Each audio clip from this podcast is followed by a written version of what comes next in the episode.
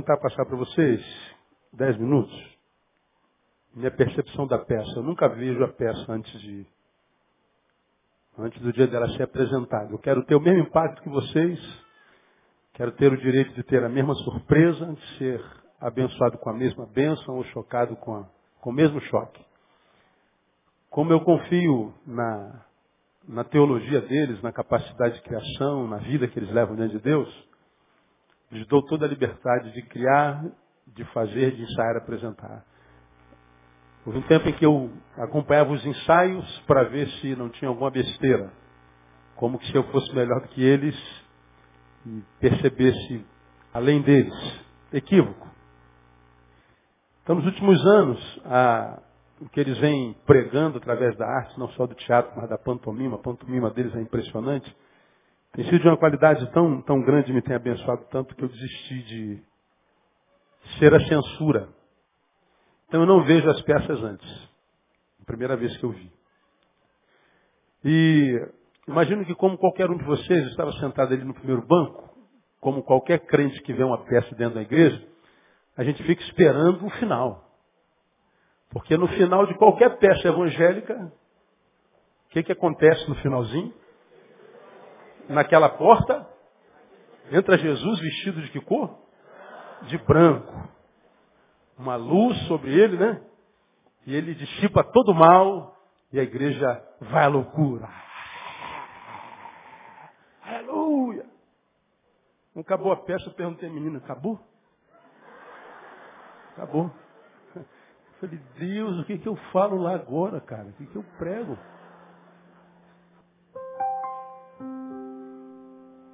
Pois é, não teve final. Então vou passar a percepção que eu tive da peça. Você reparou porque você não é retardado nem idiota que todos os casos aqui apresentados são verídicos, aconteceram no nosso país.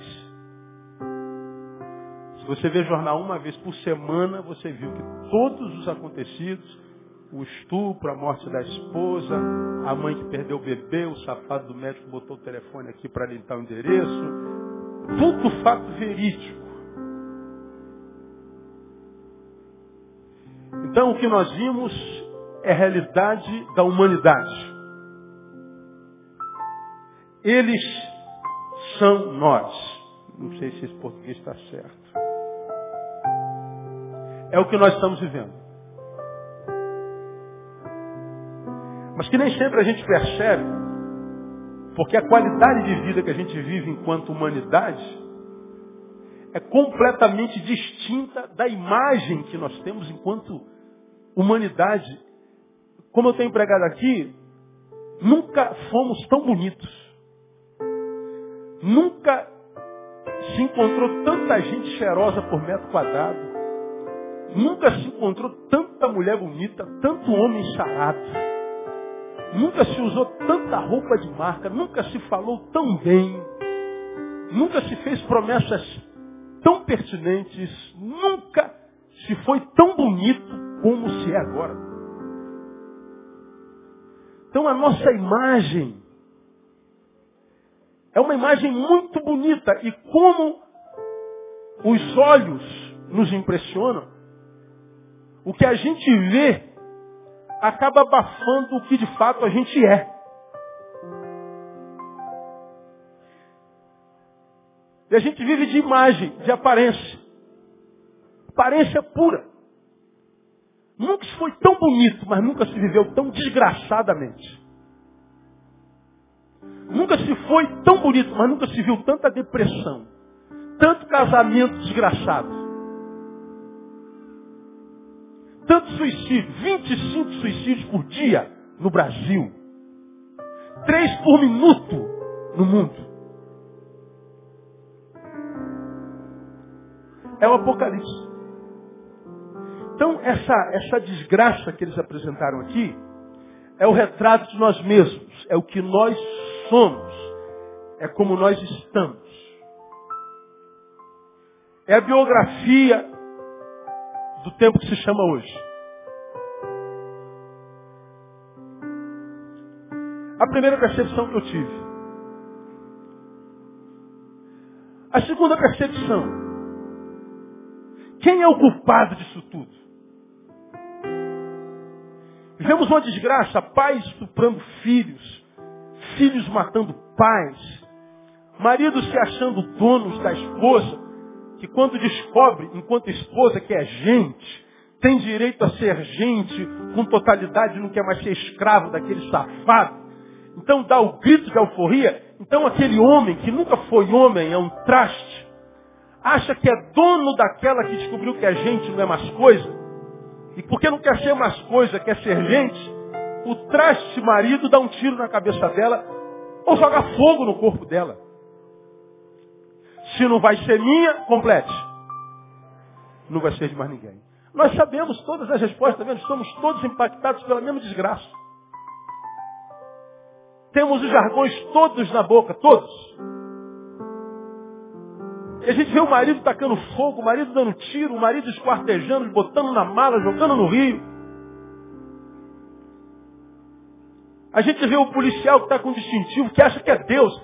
Ele acha que pode tudo. Se não parar na blitz, ainda que seja uma blitz ilegal, eu metralho, mesmo que seja o juiz.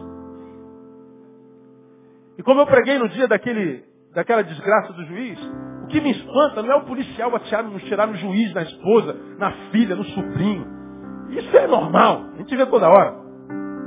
O que me espanta é um camarada desse ainda tentar criar um teatro para jogar a culpa naqueles que foram alvos do tiro. Camarada não põe a mão na cabeça e diz assim, meu Deus, que besteira que eu fiz. Que desgraça que eu fiz, pelo amor de Deus, me perdoe. Gente, eu, eu meu Deus, que besteira, eu, eu quase matei duas crianças. Não, o cara não sente, viu? O culpado são as crianças. O culpado é aquele em quem eu atirei. Eu vou forjar uma, um teatro para que, quem sabe, eu me safe. Vocês estão a ponto de morrer. Dane-se o que nós somos. Agora, a gente tem que achar um culpado. A gente tem que achar um culpado para o fato de ah, o morro ter despencado. Quem foi o culpado do morro ter caído? Não fez nada. Quem foi? Deus. Quem foi o culpado de o prédio ter caído e ter gente morta lá? Quem é o culpado? Deus. A mulher que está com fome. Quem é o culpado? Deus. Toda desgraça que acontece no mundo, quem é o culpado? Deus. Deus. Então a gente precisa de um culpado. A gente precisa de um bode expiatório. A gente precisa de um Judas para malhar. E Judas, por esse tempo transmoderno, tem sido Deus.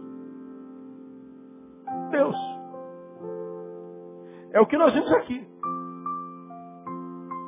A gente se choca com a, com a frase que eles usam aqui. Maldito aquele que crê.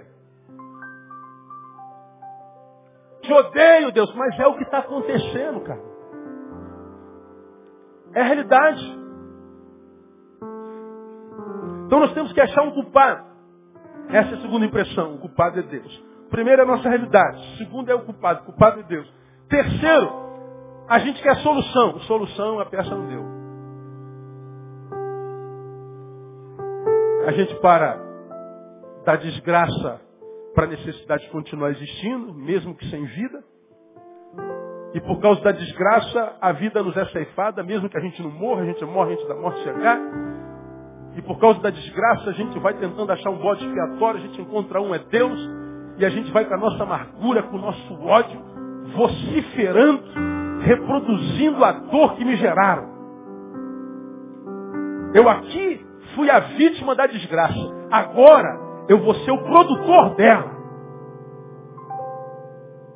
Aqui fizeram comigo, daqui por diante, porque Deus não fez nada, quem vai fazer sou eu. E é o que está exatamente acontecendo, exatamente o que está acontecendo. A gente vai reproduzindo o mal que faz em nós. E aí, porque nós somos 7 bilhões de gente no planeta, cada um sendo alvo da desgraça, vai reproduzindo desgraça individualmente, só que um mais um é dois, dois mais dois são quatro, 4 mais 4 são 8, a gente vai multiplicando isso e a gente vê que o mal vai proliferando de uma forma tão rápida, tão ligeira e tão terrível, que talvez o mal não tenha chegado a mim, a você individualmente, ou a nossa família enquanto sobrenome que a gente possui, Mas a gente ouve na televisão, no rádio, na mídia, o mal chegando em gente que a gente ama o tempo inteiro. A gente vê que é desgraça, campeia. Talvez não tenha acontecido na minha carne ainda, mas já aconteceu gente que a gente conhece, aconteceu gente que a gente estima, e em gente que a gente não conhece porque a mídia está aí, a globalização está aí, e não deixa que nenhuma desgraça passe sem que eu tenha conhecimento. Então, ainda que não aconteça comigo individualmente, está acontecendo na humanidade. Como eu faço parte da humanidade, os requisitos se embocam em mim. E aí acontece contigo, que acontece comigo, acontece com nós todos. A gente vai morrendo devagar.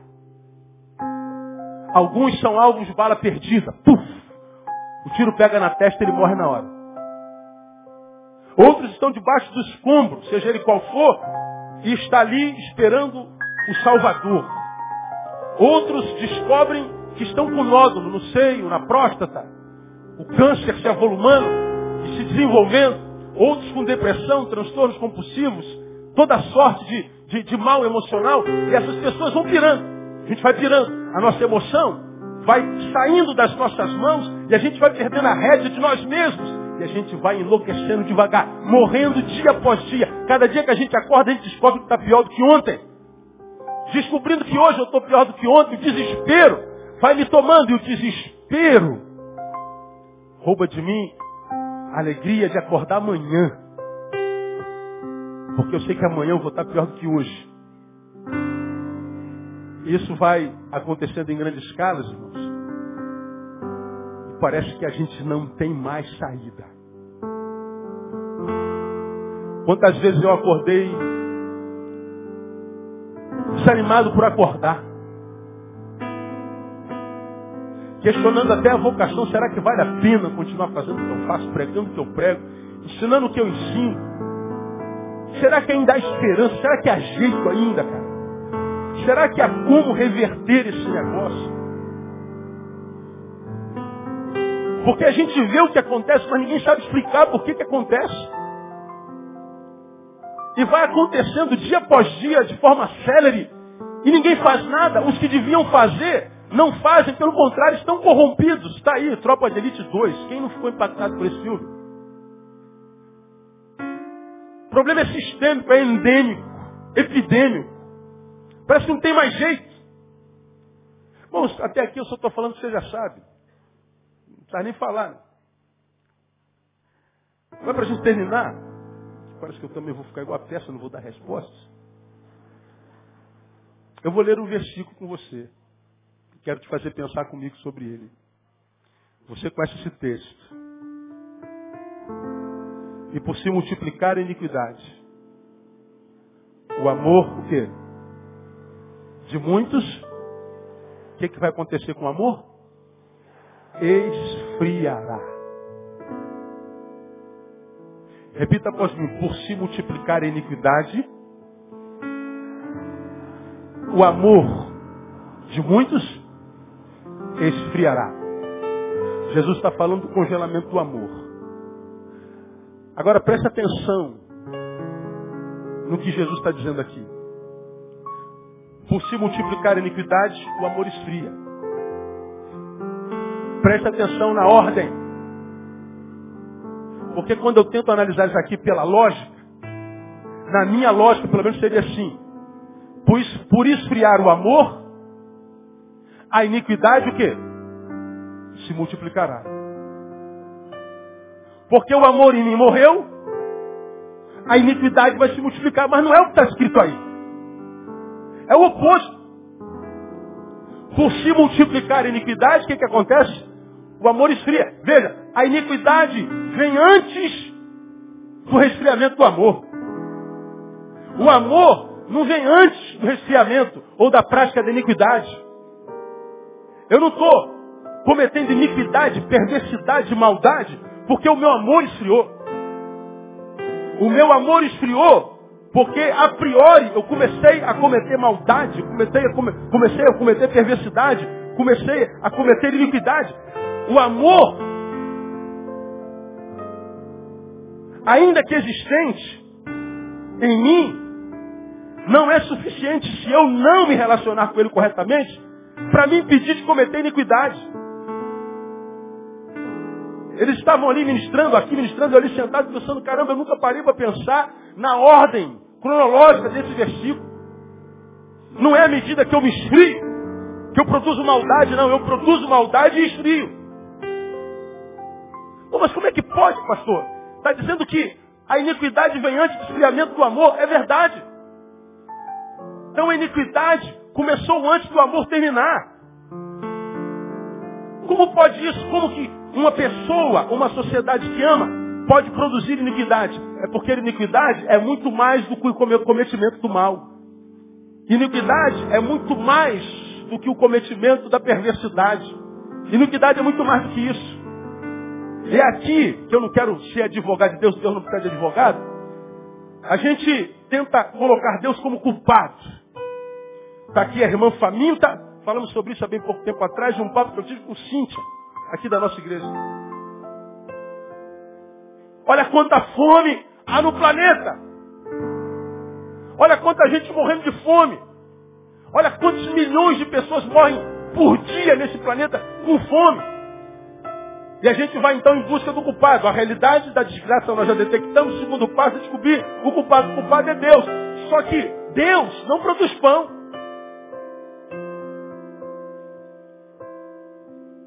O que o ser humano, os 7 bilhões, precisam na Terra para sobreviver, a Terra produz. Agora, por que, que aquela pessoa está com fome? Lembra que eu preguei sobre isso há bem pouco tempo atrás? Não é porque Deus não, não, não faz o pão chegar lá. É porque Deus deu a mim dois e eu não compartilho. Por que, que tem gente com fome? Porque tem gente comendo demais. Enquanto tem gente aqui emagrecendo, porque está com fome, do outro lado, tem gente sofrendo, porque o quê? Está gordo. Tem gente sofrendo porque come demais.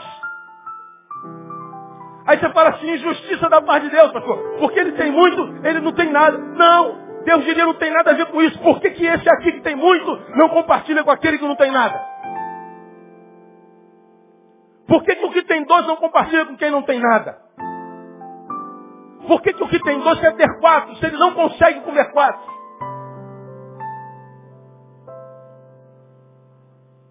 Aí a gente diz é Deus, Deus diz não, é você. Para Deus, isso aqui é iniquidade. Eu posso ser alguém que amo, e amo. Amo meu filho, amo meu cachorro, amo os meus amigos, amo quem ama, amo só quem me ama, faço bem só para quem me faz bem, eu sou bom para quem é bom comigo, mas eu sou tão ruim com quem é ruim comigo, eu não amo com quem não me ama. E aí a gente pratica iniquidade ainda que a gente tenha capacidade de amar. Porque para Deus iniquidade não é só o cometimento do mal, é a incapacidade de fazer bem quando está diante de você a possibilidade de fazê-lo.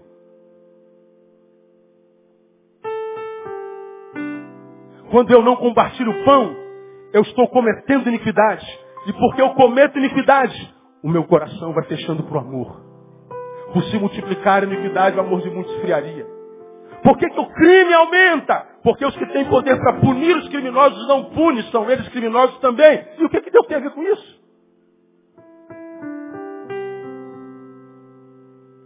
Semana passada ministrei aqui, estava com dois catéteres, um em cada ureté. Duas pedras resolveram sair do mesmo tempo, agarraram a minha ureté, quase me mataram. De dor. Aí naquele domingo eu fui para o hospital, fiquei internado no 20 da noite. E à medida que a gente vai no carro gemendo para o hospital, para emergência, a pedra agarrada, fica sempre uma vozinha dentro da gente. Pô, por que, que Deus não quebrou essa pedrinha? Pedrinha de nada, ele podia quebrar essa pedrinha. Cadê teu Deus? Onde é que está teu Deus que não te livra dessa dor? Que não te livra dessa agonia? Onde é que está teu Deus? Cadê o amor de Deus? Ao mesmo tempo que um em mim duvidava do amor de Deus por causa da dor, o outro dizia para mim, não, Deus tem nada a ver com isso não, porque você não toma água, seu safado. Se você tomasse água, não tinha pedra no teu rim. Então não culpe Deus não, beba água. Só isso. Eu estou indo no carro gemendo, dois seres dentro de mim. Cadê Deus que não te livra da dor? O outro está dizendo, cala a boca, rapaz, não tem nada a ver com isso, ele que não bebe água, o culpado é ele. Pô, mas Deus podia quebrar um galho, ele amor, né? Pois é, mas ele bota água à vontade. Tem água à vontade na casa do Neil. Ele não bebe porque não quer. Pois é, mas como nós não temos, muitas vezes, hombridade para reconhecer a nossa culpa, a gente tem que dizer é Deus. Amado, Deus tem uma coisa para você. Se a sua vida não está como você sonhou, estivesse no tempo de hoje, eu vou dizer para você uma coisa, nem Deus, nem o diabo tem nada a ver com isso. Nem Deus, nem o diabo tem alguma coisa a ver com isso. Se alguém é culpado por isso, esse culpado se chama pelo teu nome. E por que que muitos de nós, que não vivemos o tempo dos sonhos, vemos esse tempo de pesadelos, portanto, se multiplicando, se cronificando em nós? Porque nós não temos coragem nem de assumir a nossa culpa. Nós reclamamos dos que fazem mal, mas não reconhecemos que, embora não passamos mal, bem também não fazemos a ninguém. Responda para você agora, nesse exato momento da sua vida. Você é bênção na vida de quem? Quem é abençoado por você, além daqueles que são seus? Qual é a contribuição que você está dando nesse exato momento da sua vida? Para que a qualidade da sua rua, da sua cidade, do seu país, do seu planeta melhore. Se eu estou vendo os maus quebrando, tocando fogo, gerando dor, desgraça, eu estou vendo. Mas cadê os bons? Cadê o povo do bem? Cadê o povo do discurso, da palavra? Cadê o povo de Deus que vive enfurnado em templos? Prestando serviço a um Deus que não tem necessidade de nada. Uma entidade que não tem carência alguma. Mas a gente vive aqui dentro, adorando a Ele, mesmo que Ele tenha dito na sua palavra desde sempre. Olha, gente, não precisa vir à igreja todo dia. Se vocês quiserem me alegrar, quiserem me honrar, quiserem me adorar, eu abro mão dos cânticos que vocês prestam para mim todo dia. Se vocês fizerem bem a qualquer um desses pequeninos que vocês chamam de próximo, vocês estarão me prestando um culto que vai me alegrar muito. Mas a gente não faz. A gente prefere estar sentado nos bancos confortáveis das igrejas. E as igrejas que não têm bancos confortáveis ou não têm ar-condicionado, a gente não vai lá, porque não tem conforto naquela igreja. Então, culpado dessa desgraça que nós vemos do Apocalipse que anunciou, que começou, não é só os produtores de mal. Não são só culpados aqueles que promovem a desgraça, que promovem a dor. Os que têm capacidade de gerar solidariedade, bondade. Os que têm capacidade de estender a mão e não fazem, são coparticipantes dessa qualidade de sociedade que a gente vive hoje. Como disse Martin Luther King, o que me incomoda não é a ação dos maus, é a omissão dos bons. Porque o dia que os do bem se levantarem e produzirem da mesma forma como fazem os do mal, eu duvido que o mal continue a se proliferar. Duvido. O problema é que existe o tal, como já preguei aqui no passado, o tal do amor platônico. Sabe o que é amor platônico, não sabe? Eu posso amar você a minha vida inteira, sem que você saiba. Não é verdade? Mas eu tenho um amor platônico por aquela mulher. Ou seja, um amor que ela nunca vai saber que existiu. Ou seja, um amor que não se materializa. Um amor que não se carnifica. Um amor que não se visibiliza. Um amor que é amor, mas que não serve para nada. Agora, você já ouviu falar em mal platônico? Você já ouviu falar em ódio platônico? Ah, eu odeio o Bronson, mas o Bronson nunca vai saber disso. Impossível. Quando a gente odeia, a gente dá um jeito do outro saber. Quando a gente odeia, a gente materializa esse negócio. Nem que seja com um olhar. Nem que seja com uma acusação, com uma mentira a respeito nem que seja com denegrir da imagem dele. Nem que seja uma fofoca a respeito do nome dele. Ah, esse mal a gente vai reproduzir. Esse mal a gente vai é, é, promover. Não vai ficar platônico a vida inteira. Mal platônico, ódio platônico não existe, mas amor platônico existe. Quando os platônicos amantes deixarem de ser platônicos e se tornarem materialistas desse amor, aí você vai ver, irmão, que a história de cada um de nós, principalmente aquela que a gente escreve embaixo dos nossos pés, vocês dentro da nossa casa, ela começa a mudar. Quando o pai disser para a filha da boca, com a sua boca verbalizando, minha filha, eu amo você. Quando o filho disser para o pai, pai, eu amo você. Quando a mulher disser para o marido e vice-versa, eu amo você. E mostrar isso com atitude, você vai ver que o mal que habita dentro da tua casa começa a se dissipar pelo poder do amor de Deus que está plantado no teu coração e que está começando a se materializar. Então o culpado não é quem produz mal, não. O culpado sou eu, é você, que não produzimos bem. O Apocalipse está instaurado, não é só pelo ódio materializado, mas por causa também do amor platonizado. Então acho que a resposta dessa, dessa peça, o que essa peça sem respostas quer comunicar para a gente é o seguinte, e nós, e aí? O que vamos fazer? Às vezes atitudes tão simples. Nós temos aqui um casal da nossa igreja, ele é oficial da aeronáutica. Está bem, está bem morado, está bem residido, está bem casado. Mas ele passando pelo lixão de Duque de Caxias não se conteve em ver a sua casa com a geladeira tão cheia e aquelas crianças com a barriga tão vazia. Ele resolveu ir montar um trabalho social lá no lixão do Duque de Caxias. E está lá, se eu não me engano, há seis anos. Aí veio para a nossa igreja o Ministério de Missões, foi lá, obrigado, moço. O Ministério de Missões foi conhecer e nós percebemos que dá para abençoar aquele lixão. E a gente está começando a abençoar aquelas crianças do lixão. Elas vieram aqui uma vez de manhã, entraram nas sprinter da igreja, do micro-ônibus da igreja. Parecia que elas estavam andando dentro de um Boeing 727. Caramba, a gente está andando de micro-ônibus. Chegaram aqui, cantaram. Mas antes de cantar tinha um lanche lá na toca. E eles comeram como quem estava comendo o manjar dos deuses. Tocaram aqui, cantaram, foram aplaudidos, os olhinhos brilhavam.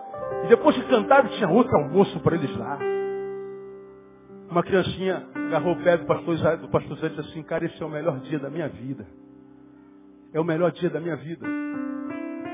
Porque tomou café, almoçou, andou de ônibus, e receber um abraço de alguém. Talvez você não possa fazer muito, cara. Mas você acha que pode pagar um pão francês para alguém? Você acha que pode dar um tique de refeição? Acha que pode dar um abraço? Você acha que pode passar do lado e dizer bom dia, Deus te abençoe? Pequenos gestos. Se a gente for reproduzindo os pequenos gestos, ainda que com sacrifício, se a gente fizer uma, duas, três vezes, vira mania. Faz parte da nossa vida, não é mais força. Mas não, a gente pode fazer o bem e não faz. E a Bíblia diz, palavra de Jesus, aquele que sabe fazer o bem e não faz, diga para mim, peca, comete pecado. Então não comete pecado quem produz mal, comete pecado quem não produz bem. E o número dos que não produzem bem são infinitamente, é infinitamente maior do que aqueles que produzem mal. O Apocalipse está aí diante de nós. Agora, minimizar a sua, a sua velocidade, minimizar os frutos do seu impacto, está na mão de cada um de nós. Está na mão de cada um de nós. Está na hora da gente parar de reclamar, da gente buscar culpado. Está na hora da gente é, mostrar para Deus o que está vendo, o que, que, ele tem que fazer, o que, que ele não tem que fazer. Porque enquanto nós não fizermos o que nos compete fazer, talvez Deus não faça, porque Deus não faz, Deus ajuda a fazer. E Deus não muta. Quero terminar com essa palavra, já preguei sobre isso aqui. Não muta ou muda a proporção do que acontece comigo. Eu não sou o centro do universo. Eu posso estar vivendo um momento de desgraça agora terrível. Deus é ruim, Deus não existe. Mas olha a pessoa que está sentada do seu lado, está com um sorriso desse tamanho, está vivendo o melhor momento da vida dela. Deus existe ou não? Lembra? Chegava do aeroporto, me permita contar mais uma vez, a centésima vez essa experiência. Me marcou muito. Desci no aeroporto, voltando para o Rio de Janeiro, disseram a filha do, do Marquinhos morreu. Marquinhos está aí não. Toda vez que eu preciso do Marquinhos, Marquinhos está aí. Não falta igreja nunca, mas quando eu falo dele, ele não vem. Mas o Marcelo está aí. Dez anos, morreu de leucemia. Aí a gente fala, caramba, cara, como é que Deus pode permitir que uma criança morra com 10 anos? Um anjinho. Aí a gente fica pensando, pô, tem tanto caba ruim aí que não vale nada, né, meu? O cara tá aí 200 anos, o cara cai do vigésimo andar e sai andando. O outro é bom a peça, tropeçou na banana, cai de cabeça e morre. Mas como é que pode? Porque coisas ruins acontecem a pessoas boas e coisas boas acontecem a pessoas ruins. E aí eu saio do, aeroporto e vou para o Jardim da Saudade, lá em Paciência. É uma viagem. E eu vou no, no, na sprint pensando, meu Deus, o que, que eu falo no enterro de uma criança de 10 anos que ficou doente a vida inteira e tu não curaste?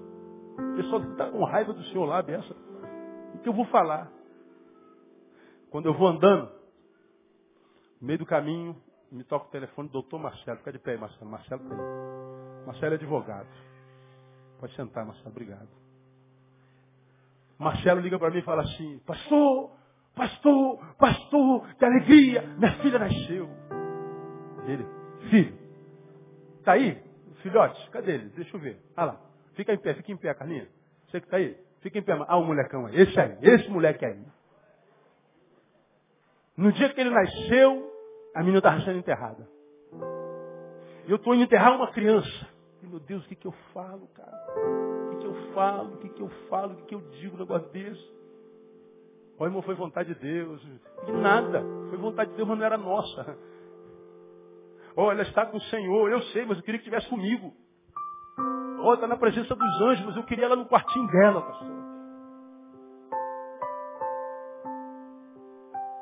Eu estou indo, Marcelo, toca. Pastor, glória a Deus, meu filho nasceu, está bem, saudável, estamos muito felizes. Quando eu desliguei o telefone, eu falei, obrigado, Deus, eu entendi o recado. Quando chego no cemitério, cemitério lotado, já tinha passado alguns pastores por lá, falou besteira pra caramba. Mas falou, falou M, aberto, você não tem noção. Irmão, para gostar de crente tem que ser Deus, porque está difícil gostar de crente. Está difícil.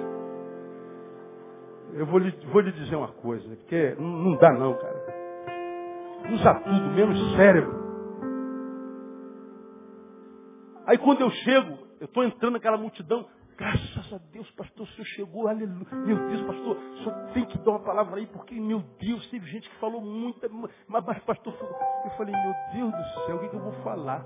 Mas eu já estava com o telefone do doutor Marcelo na mão. Eu cheguei todo mundo falou, agora, agora ele vai aliviar a barra, agora ele vai. Uma resposta, né, cara? Eu falei, muito bem. Aí eu comecei.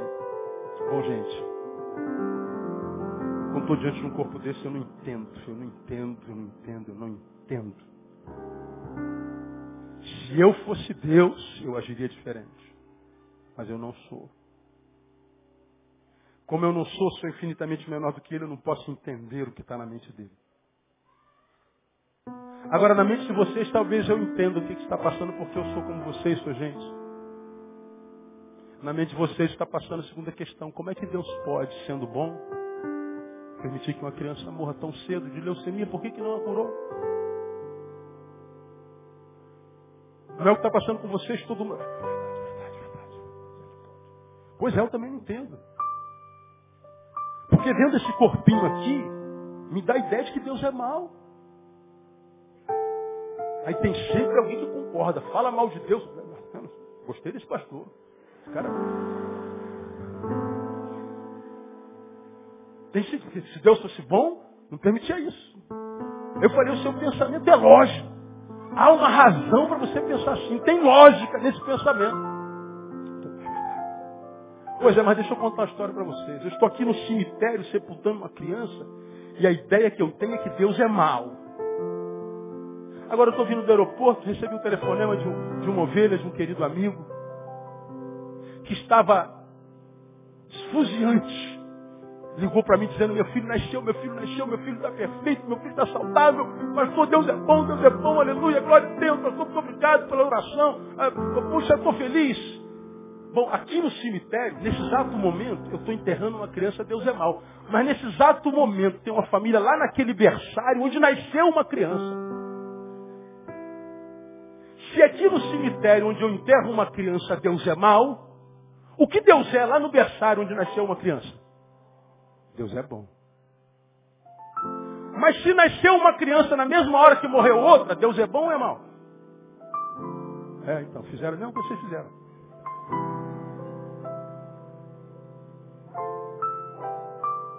Porque alguém foi atropelado ali e morreu. Outro foi atropelado ali, do atropelamento muito pior e sobreviveu. Um tem câncer aqui morre. Outro tem câncer ali sobrevive. Tem uma família aqui que acabou desgraçadamente. A outra foi restaurada miraculosamente. Deus é bom ou é mal, afinal de contas?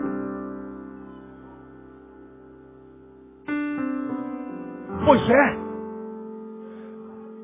Agora, na nossa visão, Deus muda a proporção do que acontece comigo. Se eu passei na prova do vestibular, Deus é bom. Fui reprovado. Deus é mau. Consegui emagrecer, Deus é o quê? Estou engordando.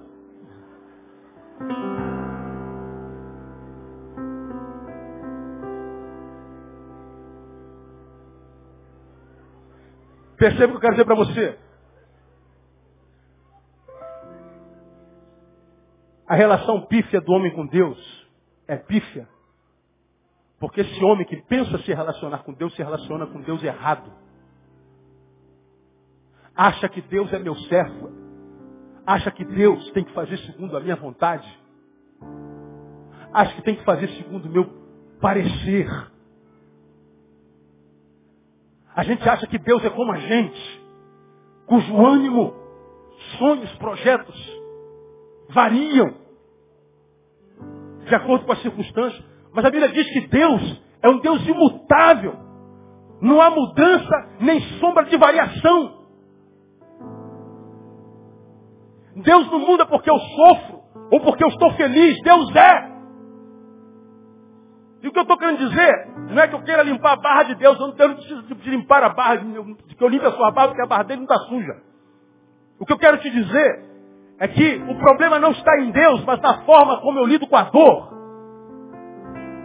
Com a forma com a qual eu lido com as coisas. Eu não sou o centro do universo. Quando meu pai morreu, eu pirei. Mas no enterro do meu pai, que estava aqui o corpo com a multidão de gente eu fazendo o culto dele, tinha gente abraçada a seu pai aqui do meu lado. Eu não poderia dizer Deus é mal porque levou meu pai, porque o pai dele estava ali do lado dele.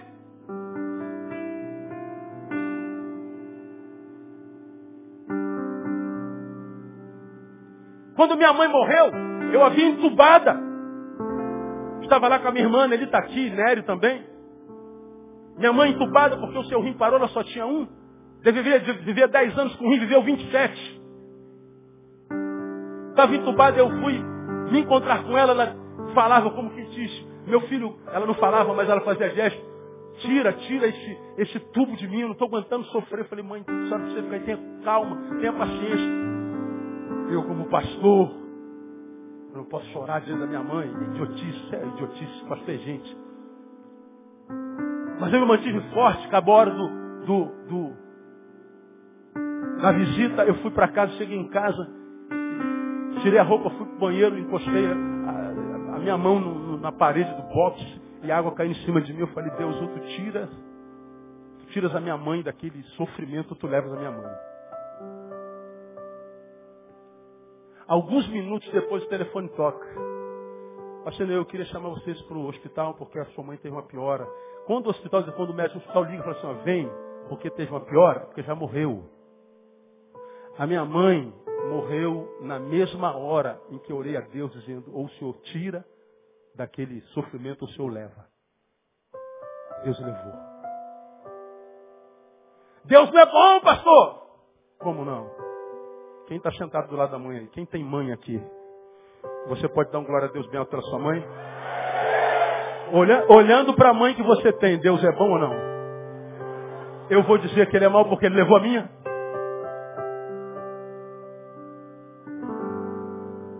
É que a gente acha que individualmente é o centro do universo. Nós não somos. Nós somos parte de um todo. Escuta o que eu vou te falar.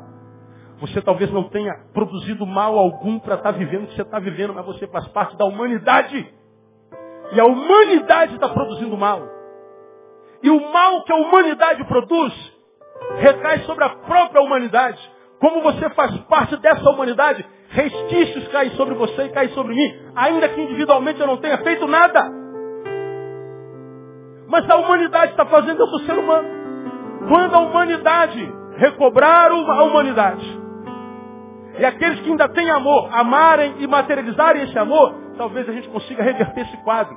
Agora, enquanto nós que temos capacidade de amar, não amarmos, não choremos a dor que produz em nós. Que Deus está falando aqui com muitos de vocês nessa noite o seguinte, olha, começa a amar na sua casa. Você tem uma esposa e há quanto tempo você não diz para ela que a ama?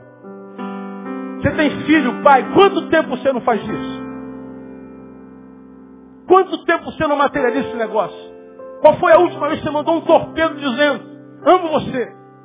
Você é importante para mim. Qual foi a última vez que você disse para quem é importante para você que ele é importante? Assisti há bem pouco tempo atrás, uns dois dias, um filme inédito que deu aí, chamado Ghost. Caraca, eu já vi aquele filme. Nunca deu naquele dia que eu vi, alguns, alguns dias atrás. A mulher dizia para o cara o tempo inteiro, eu te amo. O que, que ele falava? Idem. Um dia ela fala, por que você nunca diz que me ama? Mas eu te amo. Mas você não diz, eu te amo toda hora. Não, você não diz toda hora, você diz idem.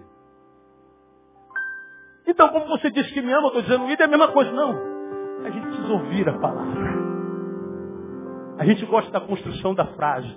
Eu amo você. Se puder dar um abracinho e um beijinho. Aí a glória, irmão. Aí, hora vem, Senhor Jesus. Qual foi a última vez que você fez isso? Pai, tu tem um filho fera, cara. Teu filho é uma bênção. Só te dá orgulho Pode não ter se tornado o médico que você queria que ele fosse, o coronel que ele fosse. Ele é frentista de posto, mas é o melhor frentista daquele posto. É o cara mais honesto. Nunca te deu um trabalho, meu. O moleque é sangue bom, te beija na mão, te pede bênção até hoje. Qual foi a última vez que você falou, filho, eu te... tenho orgulho de você pelo ser humano que você é. Talvez o que você faça não me dê orgulho, mas o que você é, ah, me dá muito orgulho. Quando é que você fez isso, pai? Porque alguns pais aqui sabem que o filho é tudo que é, mas não deve nada a você. Porque você foi pai omisso. Você nunca abraçou, nunca beijou. Nunca foi mãe presente. Aí quando a vida nos esmaga, a gente diz, o que, é que eu fiz? Não, você não fez nada. Você deixou de fazer. Você não está sofrendo pelo mal que cometeu, mas pelo bem que podia ter cometido e não cometeu. E se a gente fizer uma análise, formos mais, como eu costumo dizer, mais do que homens de Deus, formos homens, a gente vai ver, cara, que a gente vacila dessa. Ah, vacila dessa. Minha esposa está tá viajando. Aí esse final de semana eu fiquei solteiro, com duas mulheres, Tamara e Thaís minhas duas filhas. Hoje eu fui almoçar com a minha filha mais velha. Eu estava sentado à mesa com a minha filha, linda, maravilhosa.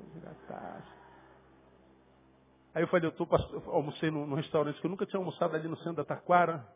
Eu vou andando na rua, sinto que tem um. Ah, sabe o que você andar na rua saber que tem gente olhando? Não tem gente, você anda muito conhecido, tem gente olhando. Aí eu estou andando com a Tamara, eu falei, já deve ter um monte de crente. Falou assim, pastor Nil está com uma mulher nova lá, que ela está com outra mulher. Já, tô, já fiquei imaginando a coisa. Eu estava andando rindo sozinho, uma mulherão do lado. Mas não é preta, não é morena, igual a minha mulher. Aí eu falei, ah, tomara que falem mesmo, né? Estou com uma mulher nova. Eu estou almoçando com a minha filha. E a gente não almoça junto sozinho todo dia. A gente almoça junto sempre. Mas sozinho não. Dizer para ela que a amo. Sempre a gente diz. Thaís que está aí. Agora, qual foi a última vez, cara, que você fez isso? Quando a gente começar a jogar essas sementes de amor, essas sementes de solidariedade, Quando a gente, ao invés de jogar uma, uma palavrinha de desagravo, de mancha de, na, no nome de alguém, a gente liberar uma palavra de graça. Deus te abençoe, vá em paz, que o Senhor te acompanhe, conta comigo, estou orando por você. Quando a gente semeia esse negócio, a gente vai mudando a ambiência, irmão. A gente vai mudando a energia do lugar onde a gente está plantado. Quando a gente vai semeando a semente do bem, a semente da solidariedade, isso tudo vai enchendo, vai tatuando as paredes, vai tatuando o chão, vai, vai, vai, vai é, é, energizando a ambiência, se você gosta dessa palavra. Daqui a pouco aquela ambiência está santificada e você vai ver que quando o mal tentar entrar, o Espírito vai dizer, não há lugar para você aqui. E a tua casa está abençoada. E uma casa abençoada é uma casa que vai abençoar a casa do lado. E a gente vai numa corrente de solidariedade. Então, meu irmão, o Apocalipse está aí, a gente não pode fazer nada. A não ser a nossa parte. Então a minha oração, meu desejo é que você pare de reclamar e haja um pouquinho mais. Pare de dizer para Deus o que, que Ele não está fazendo e tenta olhar para o que você também não está fazendo. Tenta olhar para si e veja quanto talento você tem. Quanto dom, quanta potencialidade, quanta capacidade que você tem. Você está fazendo o quê? Nada. Nada. Fala tão bem, mas não fala com ninguém. Tem ouvidos tão misericordiosos, mas não ouve. Tem um coração tão solidário, mas não estende a mão para ninguém. Por quê? Ah, pastor, estou mal. Você vai ficar mal até morrer.